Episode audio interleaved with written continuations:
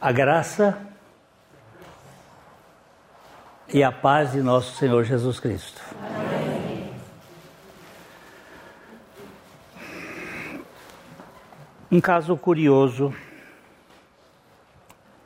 deu-se com o reverendo William Haslam. Será que eu preciso desse microfone aqui? Eu posso falar assim, vocês me escutam bem? Assim eu fico com menos coisa. A gravação é feita nesse outro que está aqui. O reverendo William Haslam, ordenado ao ministério pela Igreja da Inglaterra em 1842, serviu numa paróquia em North Cornwall, tornou-se competente tractariano e será tractariano. Aí tem que procurar. Era um tipo de anglicano, não vou mostrar, só vou que se tornava muito zeloso da origem da igreja e que achava que a igreja anglicana era a que mais se assemelhava com a igreja original. Tornou-se competente tractariano, perito em antiquariato e arquitetura, mas não se sentia satisfeito, pois sua experiência pessoal com Deus resumia-se aos rituais que aprendeu e praticou desde a sua infância. Um clérigo um pastor, é, numa paróquia, mas um dia, nove anos depois de sua ordenação, em 1851, ele foi ordenado em 42, 1842, 1951, nove anos depois, enquanto pregava em um texto sobre do Evangelho e abordava o tema O que vocês pensam de Cristo? O Espírito Santo lhe abriu os olhos para enxergar a Cristo de quem falava. E o seu coração foi trocado para crer em Cristo.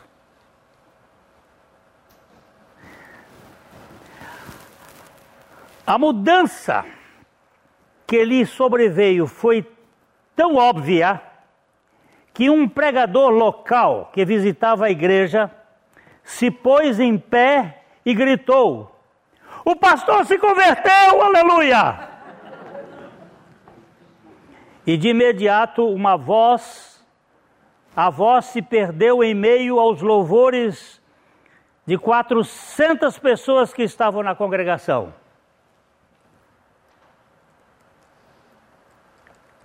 A notícia se espalhou como rastilho de pólvora. O pastor se converteu por meio da sua própria pregação no seu próprio púlpito.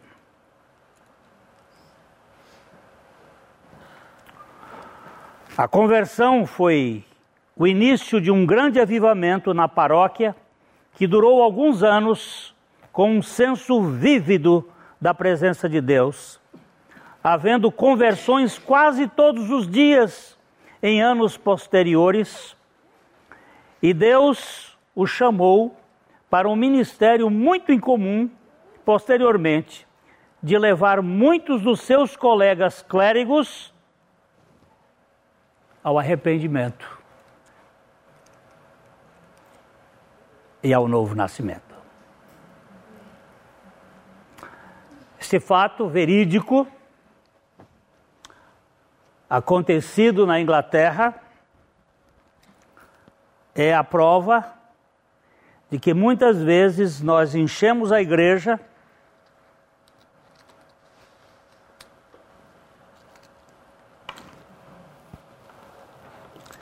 de pessoas que têm conhecimento teológico, que têm vida moral, gente que tem condições de pregar, de cantar, de fazer uma porção de coisas, mas ainda não teve o coração trocado.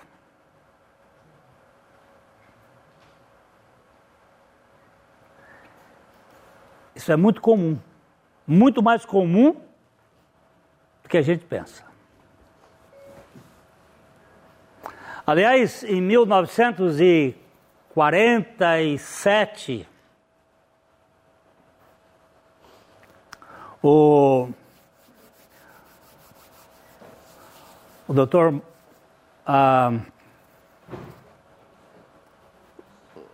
Mark Lloyd Jones, ele escreveu sobre igrejas cheias de pessoas vazias.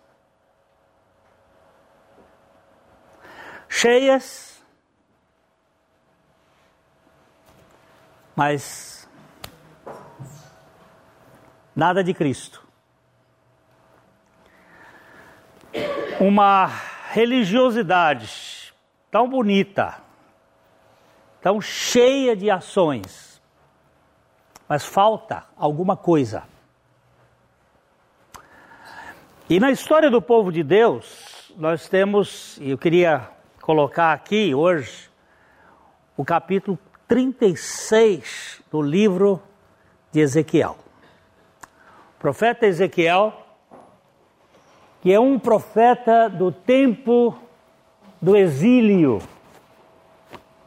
O povo de Israel, ele sai, ele sai da, da terra de Canaã, da terra deles, e é levado para a Babilônia entre os anos 606 a 586. Lembre-se que a gente tem um meio da, da, da história, o meio da história, eu vou usar aqui também para não era objetivo, mas vamos usar aqui. O meio da história é assim: para cá, daqui a gente conta, aqui é Cristo, Jesus Cristo, a gente conta para cá, aumentando, de, é, de zero a cem, a duzentos, a trezentos, e assim a gente conta aqui. Daqui para cá, de cem, de zero, cem, duzentos, mil, dois mil e dezoito. Então, para cá, você vem para cá. Então, seiscentos e seis a quinhentos e oitenta e seis, nesse período, o povo de Israel, o povo judeu, foi levado para a Babilônia. E ficou na Babilônia 70 anos. Agora me diga por que, que eles que, tiveram que ficar lá 70 anos. Hum? Mas desobediência de quê?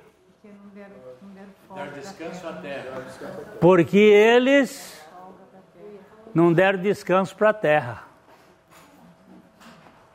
Deus disse que você tinha que trabalhar seis anos e no sétimo ano a terra tinha que descansar. Seis anos de trabalho. Sétimo ano, terra descansa. Aí mais seis anos. Depois, sétimo, descanso. Desde que entrou o rei Saul,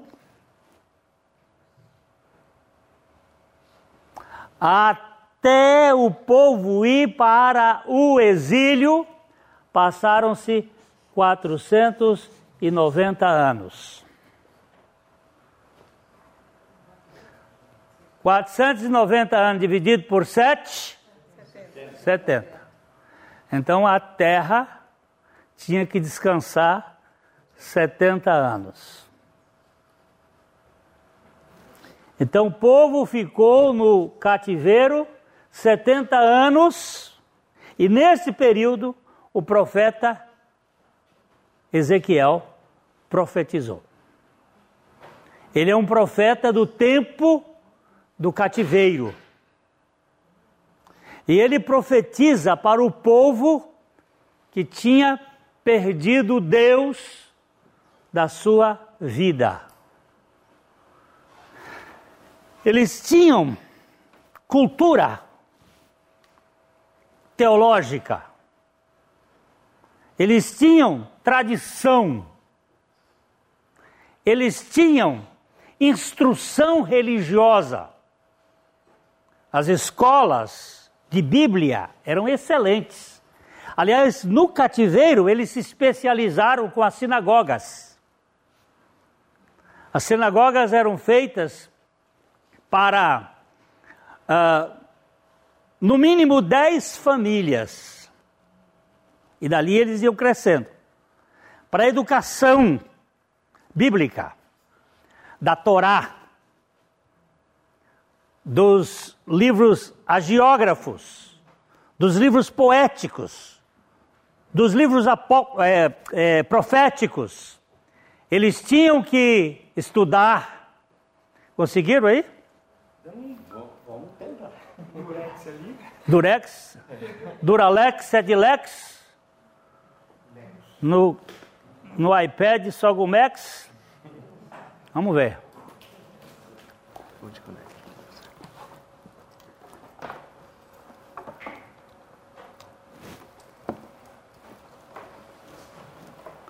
Vamos ver se funciona. E Oh, viu? Viu? Funcionou. Funcionou. E o profeta, então, ele vai profetizar para o período da restauração dos 70 anos e para o período da restauração da história do povo de Israel. Porque a história do povo de Israel, ela, eu não vou falar sobre isso, não. Eu só vou mostrar. Ela se divide em 490 anos, do tempo de Abraão até a saída do povo de Israel do Egito. 490 anos duas da saída do povo de Israel do Egito até a construção do Templo de Salomão,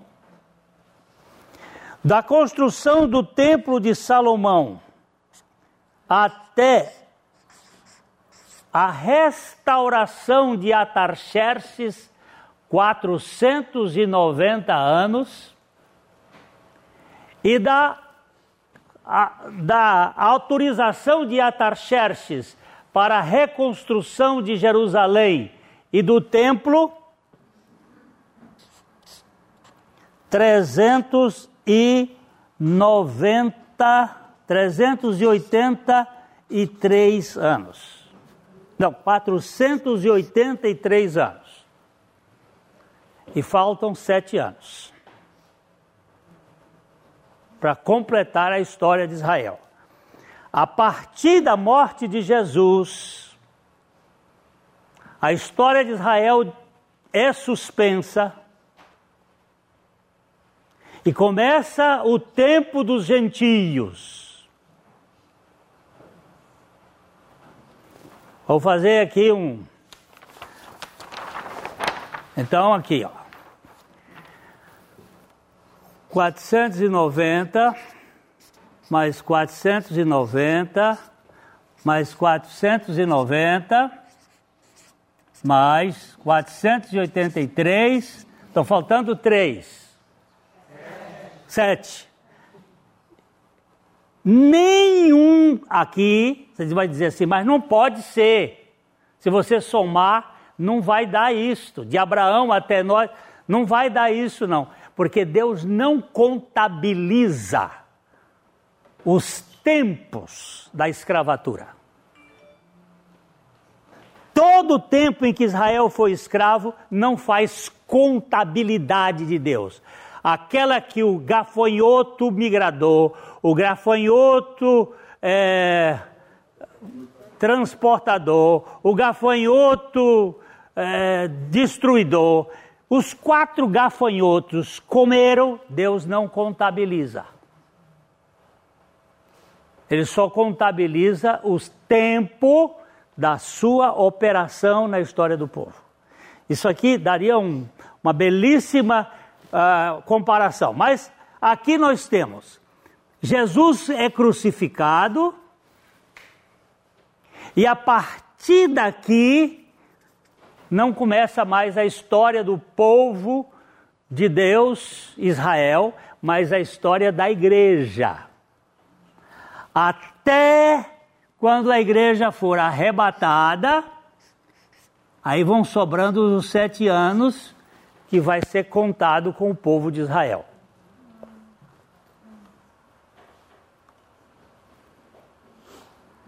Ok?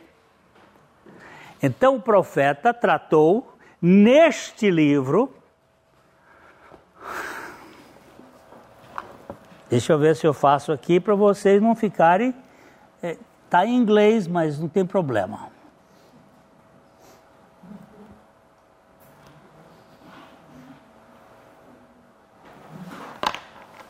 Eu vou tentar colocar ali só para vocês rapidinho. Aqui, ó, da, de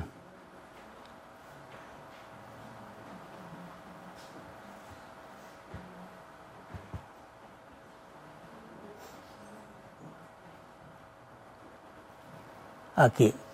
Está aqui de Abraão, Ismael, Isaac, os descendentes, depois o Êxodo, depois o tempo davídico, depois Judá, Judá e, e, e Israel. Isso é a história que vai rodando. Aí nós vamos passar aqui para um pouquinho para cima. Vê?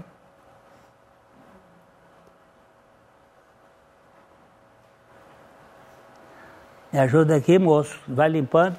Aqui nós temos do tempo davídico, o cativeiro, depois vai rodando aqui as 69 semanas, que são esses 400 e aqui, vai rodando e até a morte de Jesus. Aí entra o tempo da graça. Aqui começa o tempo da graça. O profeta, ele analisa desde aquele tempo até a consumação do tempo da restauração. Ele vai analisar no texto que nós vamos ler rapidinho. Ele vai aqui nós temos as igrejas. Tá vendo? O tempo da graça, as igrejas.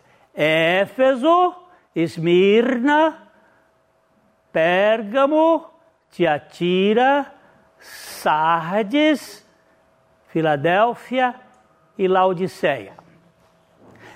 Segundo esse estudioso, Eric Sauer, um estudioso alemão, extraordinariamente preciso, ele vai colocar aqui Éfeso, ela começa com Paulo no ano 53 e vai até mais ou menos o ano 120. A igreja de Esmirna começa com Irineus, mais ou menos no ano 100 e vai até o ano 325. A igreja de Pérgamo vai mais ou menos do ano 312 até o ano 606. A igreja de Tiatira vai do ano 606 até o ano 520. Isso aqui é a igreja católica. Aqui é a igreja protestante. A igreja que começa com Lutero, 520 até 1750. Aqui é a igreja que, que foi, tem base a Wesley, a Filadélfia, 570 a 1906. E aqui a igreja do fim, a igreja de Laodiceia, a igreja que se acha bastante e que Jesus está do lado de fora tentando entrar, porque ela não dá lugar, porque ela tem de tudo, mas não tem Jesus. Ela tem dinheiro, ela tem talento, ela tem poder, mas ela não tem Jesus.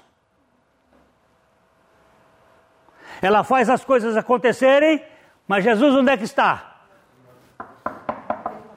Dizendo: se vocês abrirem, eu entro, cearei com vocês e vocês comigo. É uma igreja que começa com um cara aqui, aqui chamado Branham. William Branham, que é o pai de todo esse pentecostalismo que tem acontecido, que são os poderes de Grayskull, a feitiçaria, e não o poder do Espírito Santo. E as igrejas estão cheias. Tem muito show, tem muito espetáculo, tem muita coisa bonita, tem muito entretenimento. Mas cadê Cristo? É? Cristo não consta aqui, ele vai mostrando até o período daqui do arrebatamento que vai acontecer. Isso aqui, ó, é trigo, o W e o T é joio. Trigo e joio, joio, joio e trigo, trigo e joio, joio e joio, até chegar aqui quando Deus vai tirar, vai tirar a noiva, as noivas prudentes e as noivas insensatas. As noivas insensatas vão ficar.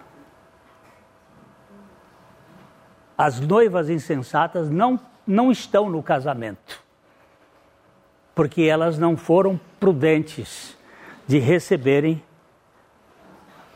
o azeite. Elas estavam dormindo. Sabe por quê?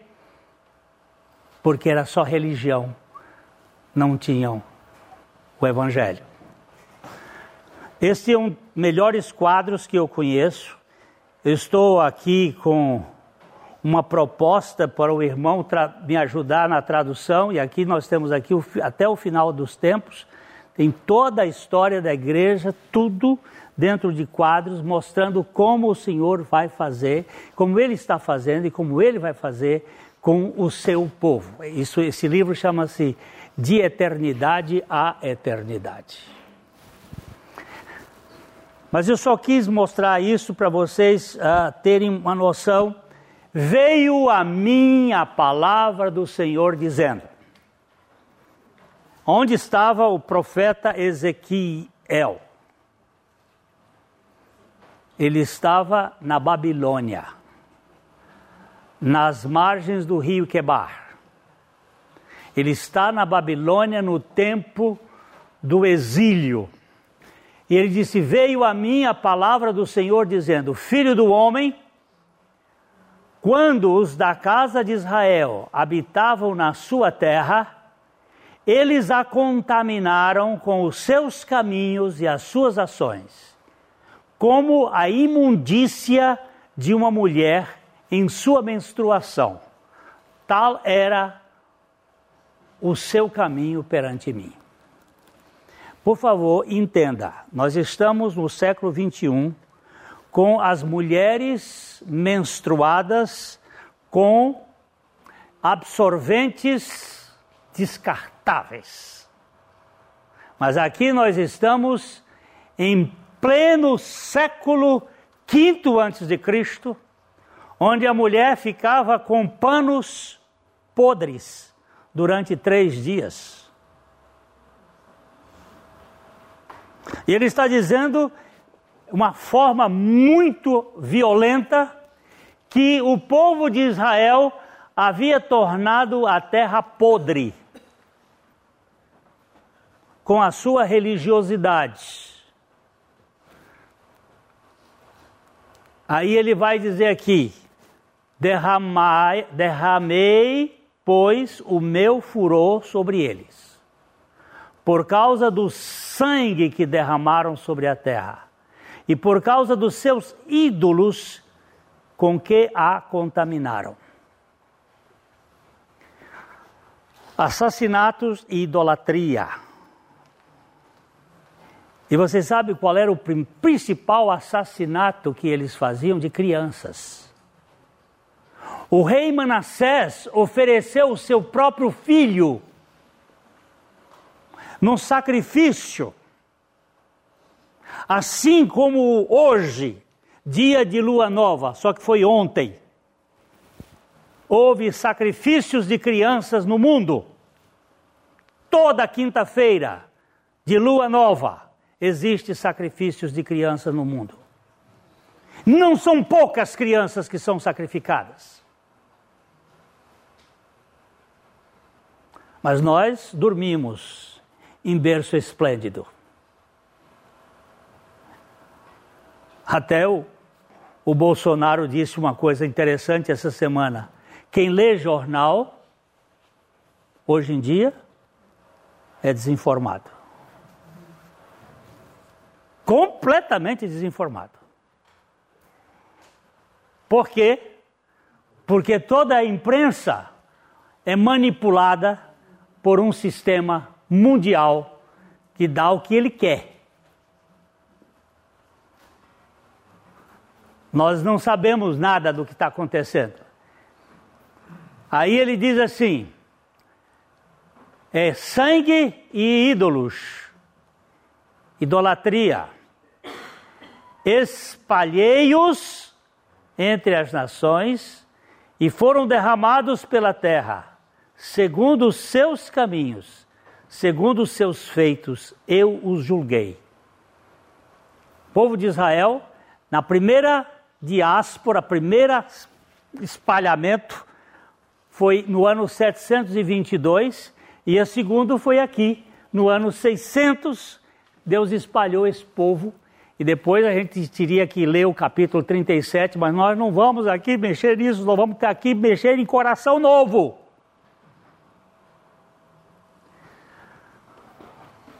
É outro ponto. Mas é, no capítulo 37, é a, é, são os ossos secos. Poderão viver esses ossos secos? E a partir do DNA, do estudo do DNA, eles foram descobrir onde todos os judeus foram enterrados, porque nenhum judeu era enterrado em cemitério de, do povo, eles tinham cemitérios locais de judeu. Desde a primeira diáspora até a última diáspora, foram três, no tempo de Senaqueribe, no tempo de Nabucodonosor e no tempo do general Tito, eles foram espalhados e estes ossos foram falar quais são as tribos de Israel que estão espalhadas pelo mundo. E hoje se já descobriu todas as tribos. A tribo de Efraim, a tribo de Manassés, a tribo de Dan, a, todas elas espalhadas e vão se reconstituir numa nova nação bem proximamente.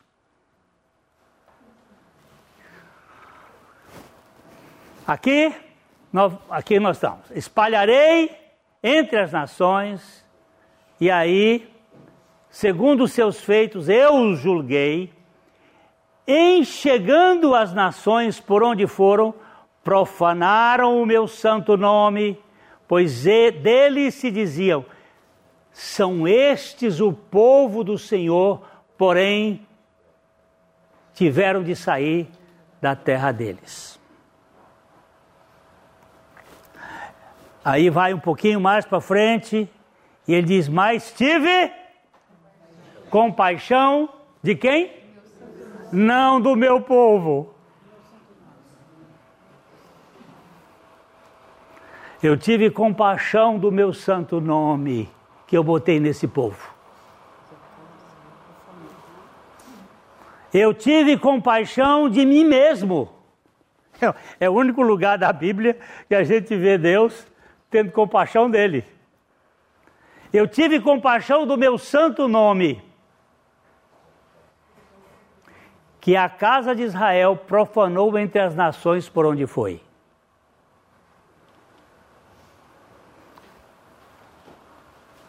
De quem é essa carteira?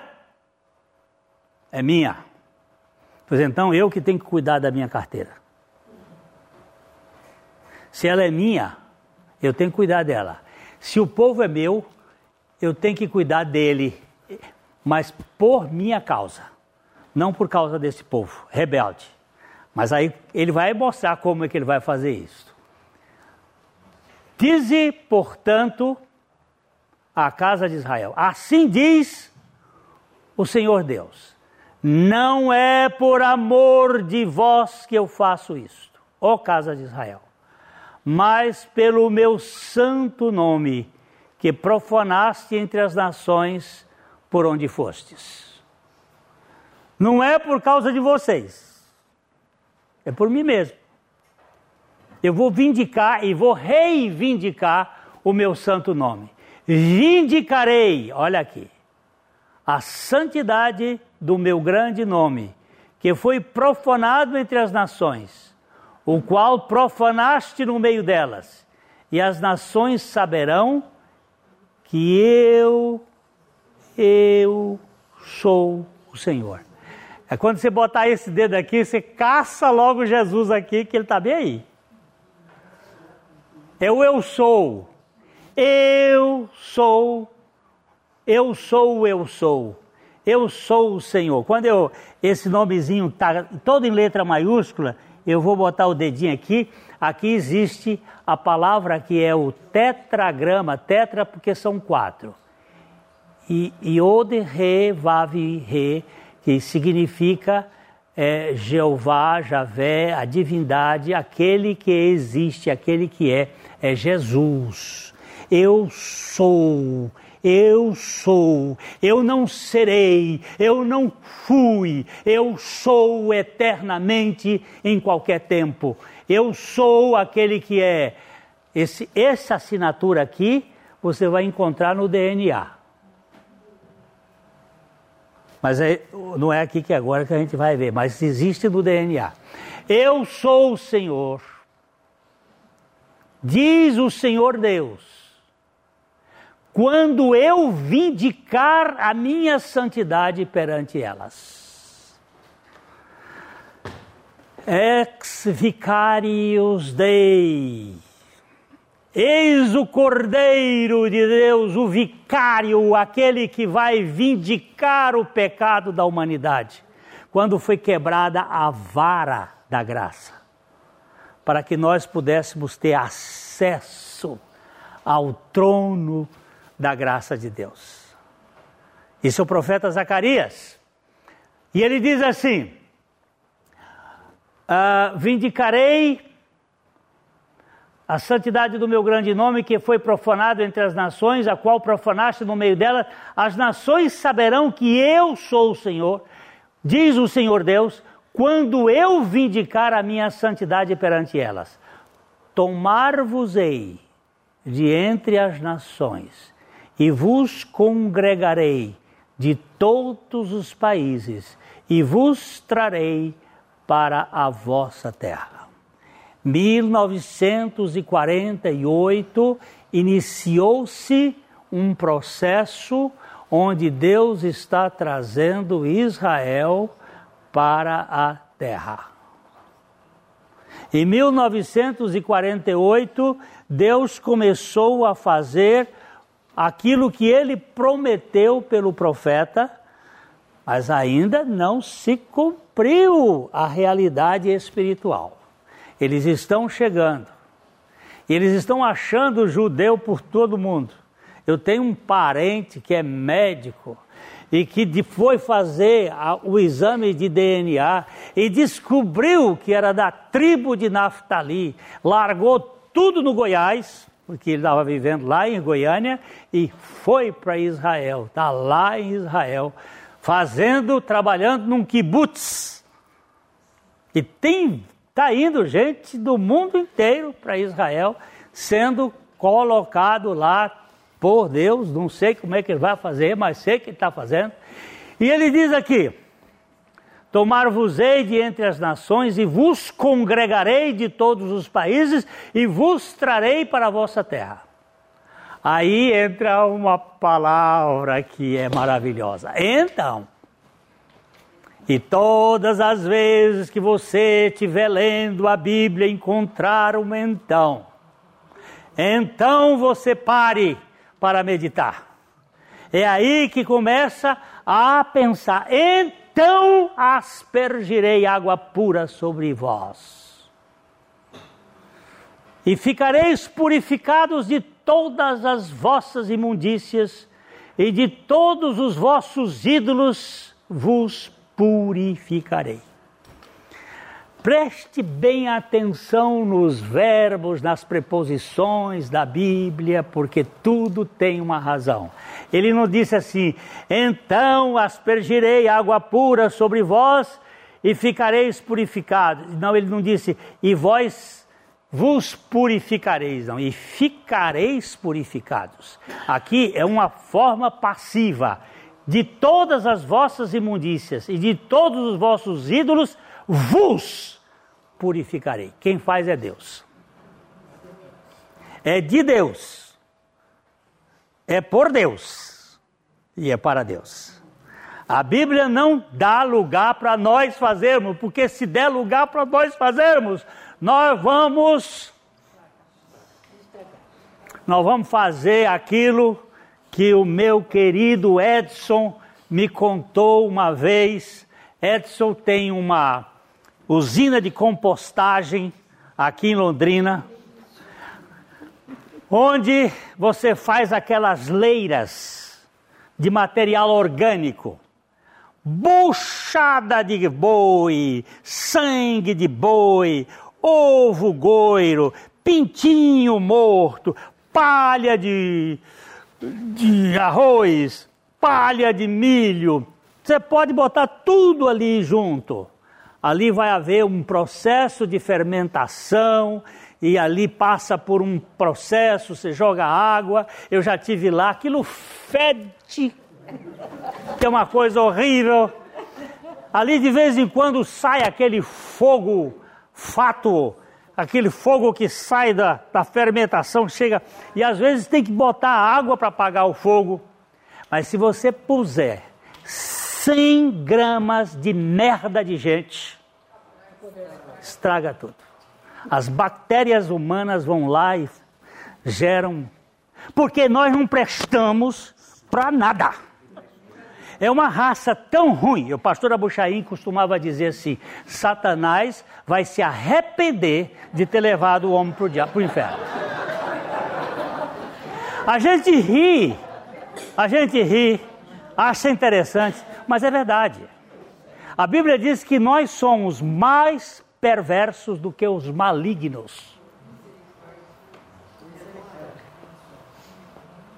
Tem coisas que o diabo não faz. Eu tive um professor que dizia assim: resisti ao diabo e ele fugirá de vós, mas não resistais ao diácono. Porque ele vai no seu gogó. O homem que não foi regenerado e que é igrejificado, que é religiosizado, é pior, vou dizer aqui, é pior do que o mundano.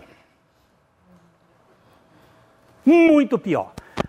Eu escutei isso agora, bem aqui desse doutor de um homem piedoso lá na, lá na Nova Zelândia que tem uma uma cafeteria, uma, uma tem várias, mas ele tem que ele diz assim: eu não admito crente na minha empresa, porque são os piores empregados.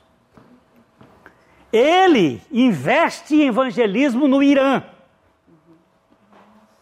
Ele é um evangelizador, mas ele disse: Eu não emprego crente. Porque crente que não foi trocado o coração é, um, é uma coisa desgraçada. E fica, às vezes, piedoso que você olha para a cara assim e diz assim, mas que bênção. Mas é um perigo fora de série. E então Deus está dizendo assim: então aspergirei água pura sobre vós e ficareis purificados de todas as vossas imundícies, de todos os vossos ídolos, vos purificarei. Aí vamos aqui um pouquinho mais. Nós vamos hoje só ver o texto para depois. Aí o que ele diz? Esse texto aqui, que é o texto que nós. Então, então está lá em cima.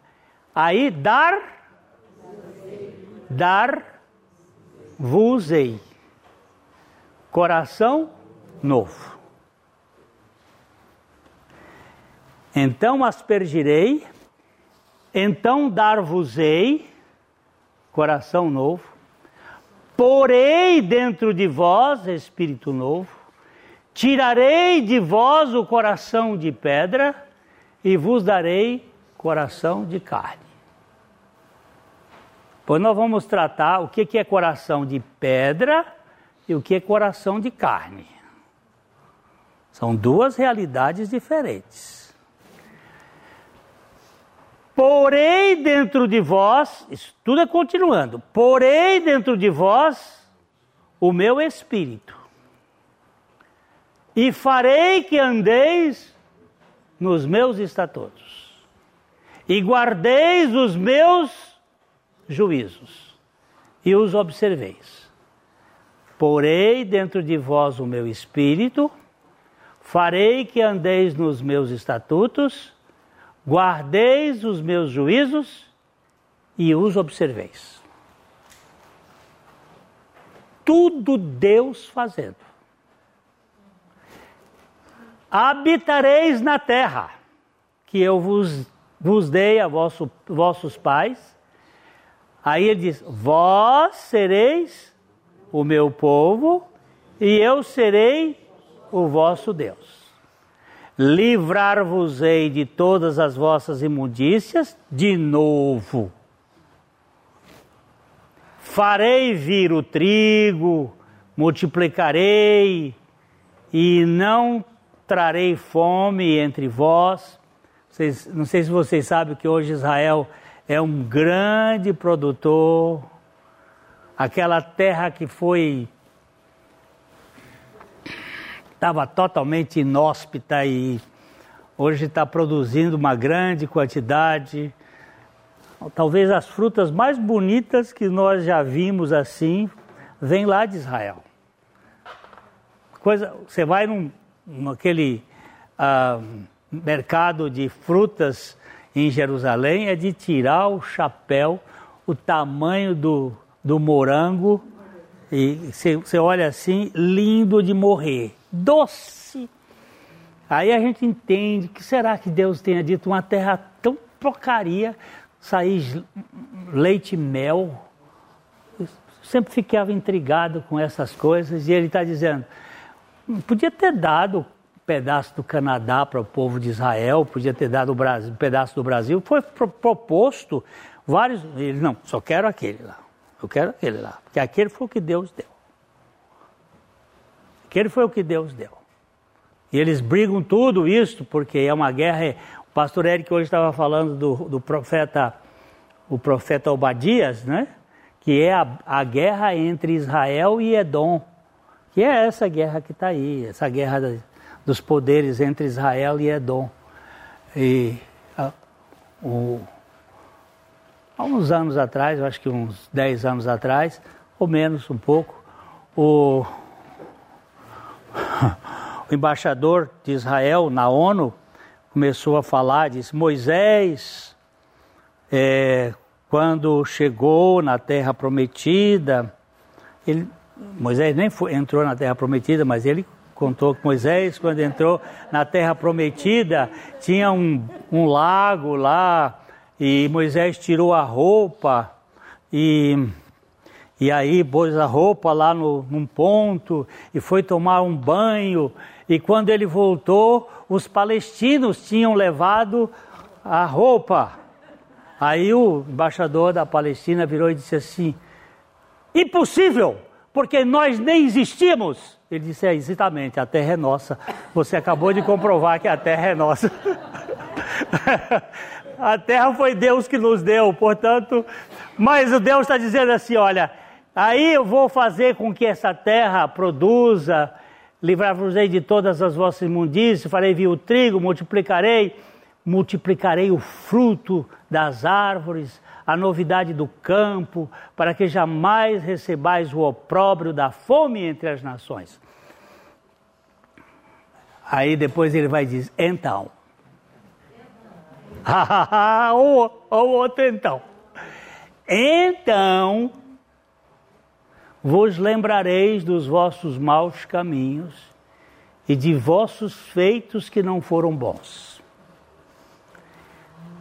você vai descobrir que o arrependimento da graça é depois que Deus fez tudo. Não é um arrependimento antes para Deus fazer, porque isso é que a religião diz assim. Você tem que se arrepender para que Deus lhe perdoe. Se você não se arrepender, Deus não vai lhe perdoar. Isso que a religião diz, é isso que a gente ensina para as crianças. Seja bonzinho, porque se você não for bonzinho, Deus vai te castigar.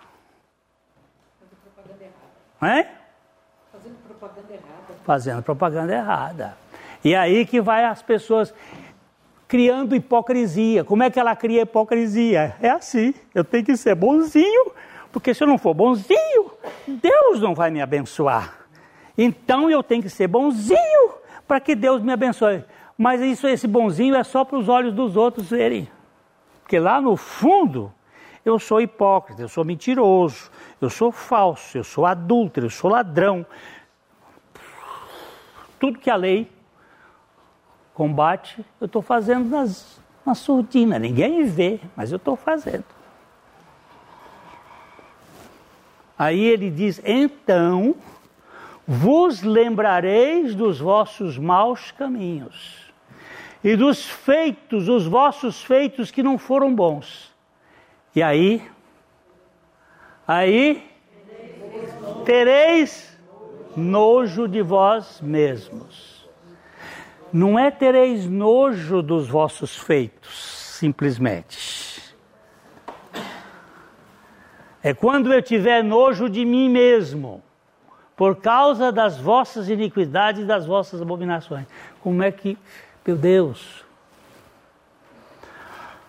Eu tenho uma netinha muito querida lá em casa. E eu fico com ela sempre que posso, mas não para tirar fralda suja.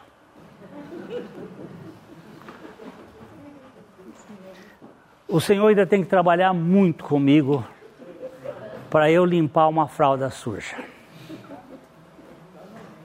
Na hora que tem uma operação mais volumosa, que tem obra, aí minha mulher, minha filha vão cuidar dela. Por quê? Porque eu tenho nojo. Quando nós chegarmos a ter nojo de nós, e dos nossos feitos malignos.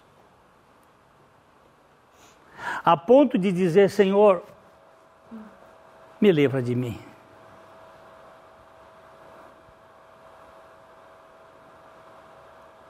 Não é me livra dos outros, me livra de mim. Ele diz aqui com muita clareza: tereis nojo de vós mesmos por causa de vossas iniquidades. Não é, aí ele vai dizer, não é por amor de vós. Fique bem entendido que eu faço isto, diz o Senhor, Deus. Não é por amor de vós que eu estou fazendo isto.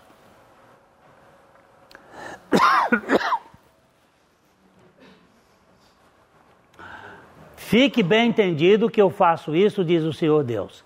Envergonhai-vos e confundi-vos por causa de vossos caminhos, ó casa de Israel. Assim diz o Senhor Deus: no dia em que eu vos purificar de todas as vossas iniquidades, então farei que sejas habitadas as cidades e sejam edificados os lugares desertos. Lavrar-se-á a terra deserta, em vez de estar desolada aos olhos de todos os que passam. Dir-se-á: esta terra desolada ficou como um jardim do Éden. E as cidades desertas, desoladas, em ruínas, estão fortificadas e habitadas. Então, as nações que tiverem restado ao redor de vós saberão. Isso é, é tão bonito. Eu, quando eu vejo o dedo do Trump nesse troço aí, eu já fico olhando assim, mas Deus, o senhor pega um, uma, um trampa daquele lá e faz um negócio que confunde todo mundo. As nações que estão ao redor de vós saberão que eu, o Senhor, reedifiquei as cidades destruídas, replantei o que estava abandonado. Eu, o Senhor, o disse e o farei. Isso tudo por causa do descanso da terra. Isso tudo porque não fizeram a terra descansar por um ano. Assim diz o Senhor Deus: ainda nisto permitirei que sejas eu solicitado pela casa de Israel, que lhe multiplique eu os homens como um rebanho, como um rebanho de santos o rebanho de Jerusalém nas suas festas fixas. Assim as cidades desertas se encherão de rebanhos de homens e saberão que eu sou o Senhor.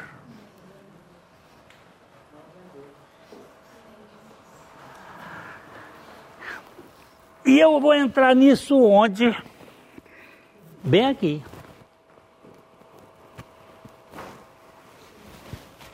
Porque o Senhor não tem só uma palavra para o povo judeu ou o povo de Israel, mas ele tem para o seu Israel, que o seu Israel é todo aquele que crê em Jesus Cristo. E ele tem um projeto que não é fazer de nós membros de igreja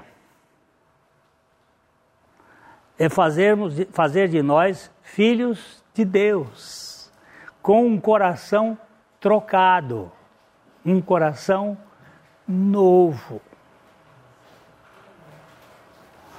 Não é simplesmente encher a cabeça de doutrina, mas é acontecer o que aconteceu com o reverendo Haslam. Enquanto ele pregava, o Senhor mudou o coração dele. Eu vou terminar contando uma história. É, na Inglaterra, no século XVIII, houve alguns avivamentos maravilhosos. E havia um homem que Deus chamou que ele fazia parte de um grupo de, de Oxford, da Universidade de Oxford, uma universidade famosa. E este homem, ele fazia parte daquele grupo que era os santos, que buscavam a santidade. Teve dois deles que se tornaram muito ilustres, que foi John Wesley e este chamava George Whitfield. Este homem só tinha um anelo na vida dele: Cristo, Cristo, Cristo. E quando ele pregava, ele sempre chorava. E as pessoas ridicularizavam dele porque ele chorava. É, eu falei deste homem uma vez e um menino que mora lá no Piauí, ele me perguntou, Glênio, como é que chama aquele pregador que sempre chorava? Eu disse para ele, é George Whitfield. Aí ele pesquisou esse aqui, de um historiador que diz assim: quase nunca George Whitefield pregava sem chorar. E sei que as suas lágrimas eram sinceras. Era um historiador que o acompanhava. Ouvi-o dizer, muitas vezes: Vós me censurais porque choro. Mas como posso conter-me quando vós não chorais por vós mesmos? Apesar de vossas almas mortais estarem à beira da destruição, não sabeis que estáis ouvindo o último sermão, ou não, ou se já, jamais tereis outra oportunidade de chegar a Cristo? Eu sempre choro. E um grupo de blasfemos costumava se reunir, eram mensageiros de Satanás que frequentavam estes lugares para criar problemas. E um grupo deles, numa reunião, que eles tinham uma reunião sempre nas quintas-feiras à noite, e eles, esse homem chamado Archibald Boyle, veio à frente para imitar George Whitfield pregando. E ele começou a pregar em zombaria e a chorar, como George Whitfield chorava. E ele dizia: Vocês precisam crer em Jesus, porque Jesus é o único que pode trocar o coração. e todos rindo. Mas ele não parou de chorar. Arquibaldo Boyan continuou chorando. E a turma, e ele chorava. E ele dizia: Gente, por favor, eu não estou brincando. Eu não estou mais, eu não estou mais zombando dele. Gente, me escute. Jesus é verdadeiro. Mas ninguém escutava, só ria. Na zombaria, Jesus trocou o coração de Arquibaldo Boyle e ele se tornou um dos grandes pregadores do Evangelho. Apesar de estar zombando de George Whitfield, que era um filho de Deus, cheio do Espírito Santo. Deus não tem, não, não fica zombado. Ele vai tratar com essa pessoa. O que eu estou dizendo aqui, que a nossa religião não vale nada ele tem que tirar o nosso coração. Eu sei a doutrina de Có, eu não estou perguntando se você sabe a doutrina de Có. Eu quero saber se você já experimentou a troca do seu coração. E dar-vos-ei um coração novo. E tirarei de vós. Não é se você é doutor, é, é mestre, é conhecedor da doutrina. É se você já teve a troca do coração. O que eu percebo é que muitas vezes nós sabemos Temos conceitos perfeitos, mas não temos o descanso. Ainda não abrimos mão de nós. Estamos ainda no controle, querendo fazer a coisa funcionar. Do nosso jeito. Nós tivemos uma crise há um, dois anos atrás, aqui na nossa igreja, e era uma crise de muitas cabeças. E a igreja só precisa ter uma cabeça. Um só pastor. E para que isso aconteça, nós temos que morrer.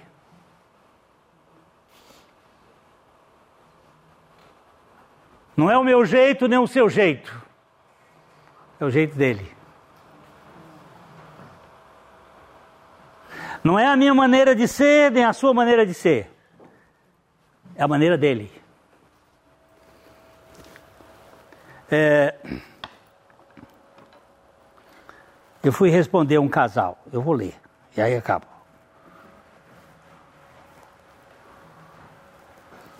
Agora eu vou tirar aqui. O texto já, já sumiu e não precisa ler, ver aqui o negócio. É, vocês vão encontrar os erros de português aí.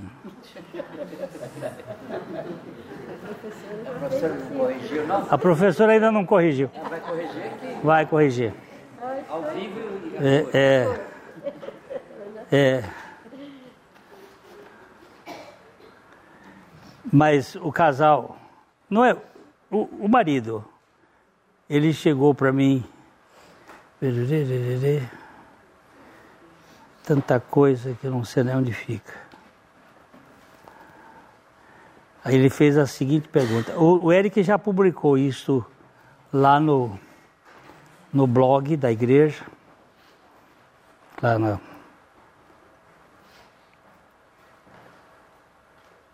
Alguém me perguntou: como se faz para conviver com a pessoa que vê mais os defeitos do que as virtudes? Aí diz assim, e acrescentou: quase tudo é motivo de implicância. Eu já não sei como agradar, pois o nosso relacionamento tornou-se sem graça. O que você me diz? Presta atenção nisso aqui. Como se faz para conviver com a pessoa que vê mais os defeitos do que as virtudes?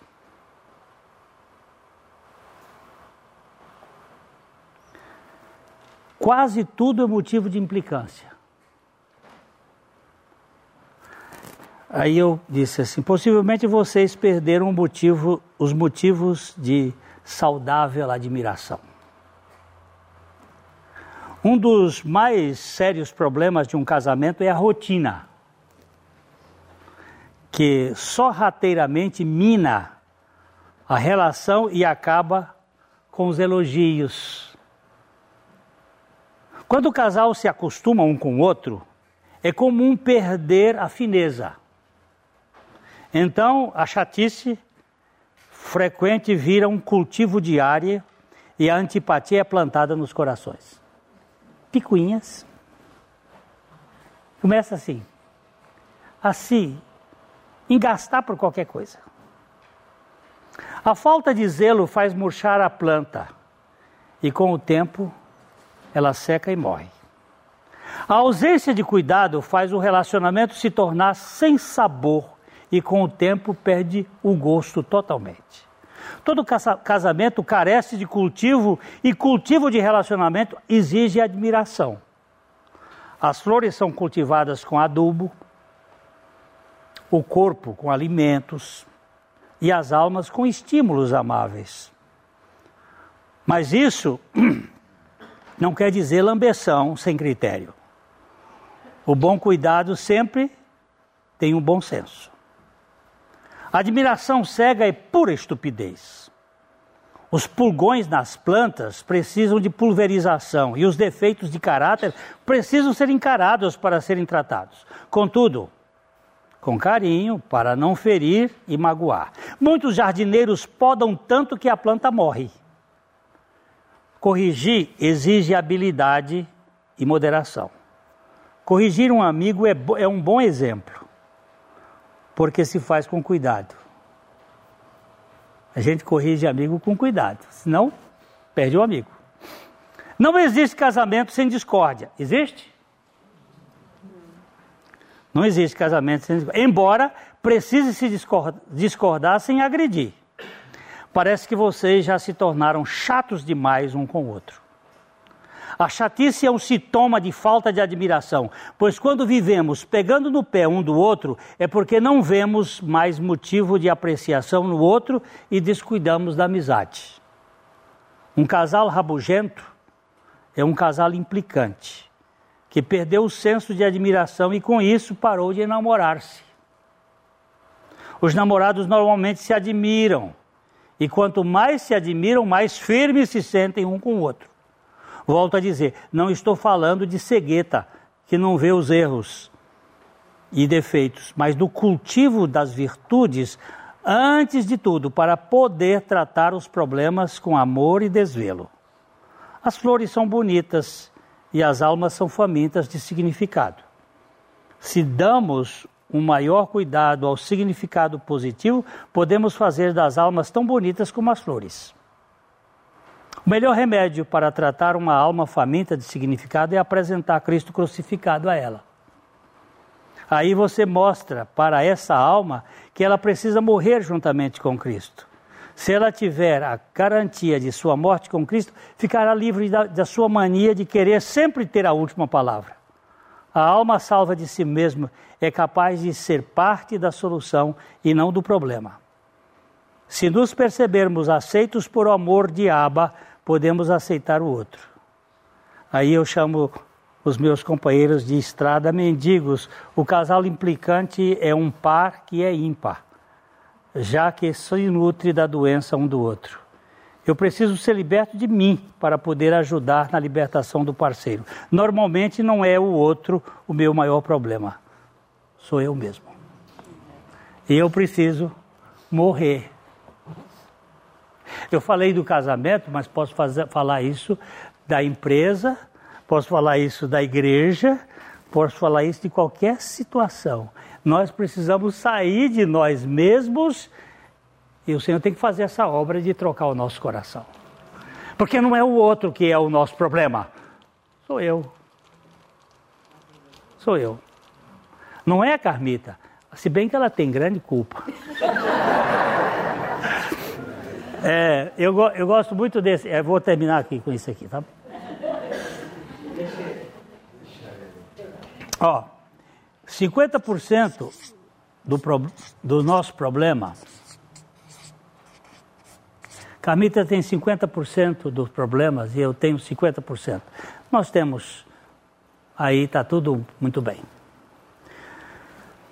Mas ela diminui para 40% e eu tenho 60%. Aí ela diminui para 20%. Deus vai trabalhando na alma dela e eu vou para 80%. Quando ela me acusa, quando ela me acusa, ah, você faz isso, isso, isso, isso, isso, oito vezes. Eu acuso ela, você faz isso e isso.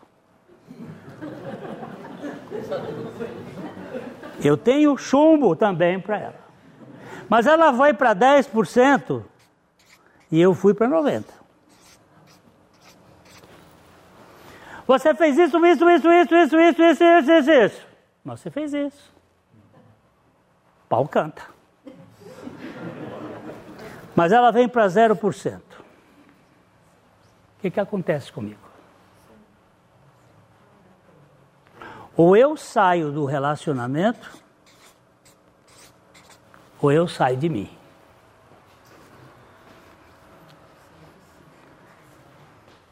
Eu usei esse exemplo para um casal. E essa mulher fez isso aqui. Foi, foi, foi, foi, foi, foi, foi, foi, foi. Até o dia em que ele, num café da manhã, deu uns tapas nela, porque quando o sujeito chega em 100% da culpa, ele vira um leão. E ele deu uns tapas nela, Ela baixou a cabeça. E esse cara saiu de casa feito um doido, logo na frente bateu o carro. Mas ele trabalhava numa, numa revendedora de carro. E a, co... a coisa começou a crescer de tal forma que ele entrou no banheiro, colocou-se de joelhos, disse: Deus, o que está acontecendo comigo? Me tira de mim, porque eu acabei com o meu casamento.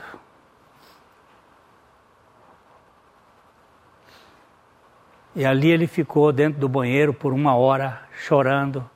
E o que aconteceu? Que ele levantou, pegou o telefone, ligou para a mulher e disse: Querida, ela disse, quem está falando?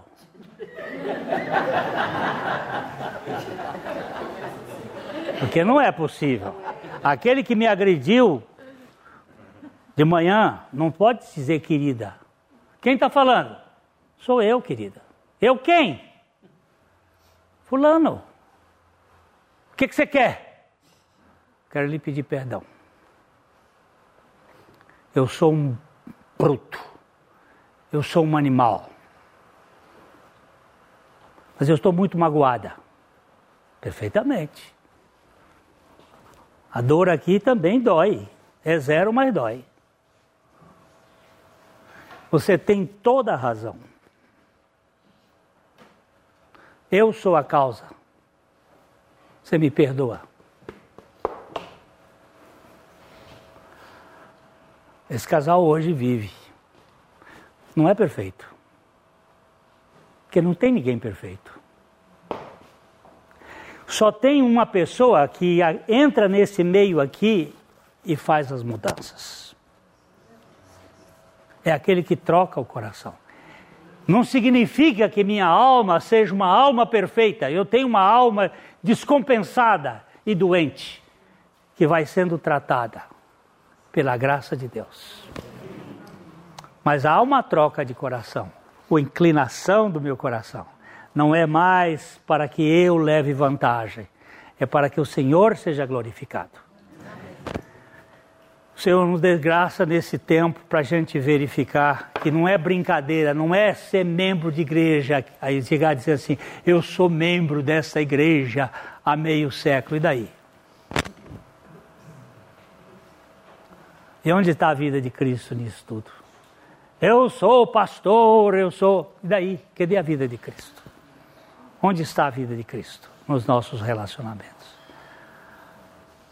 Quando eu li o testemunho daquele pastor, depois de nove anos, pregando, a sua própria mensagem o levou a Cristo.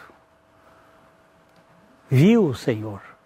Não foi ele que viu, foi o Senhor que se revelou a ele. Então, Pai, nós te pedimos que tu te reveles a nós que ninguém saia daqui com um conceito religioso, mas que todos nós saiamos daqui com a tua revelação.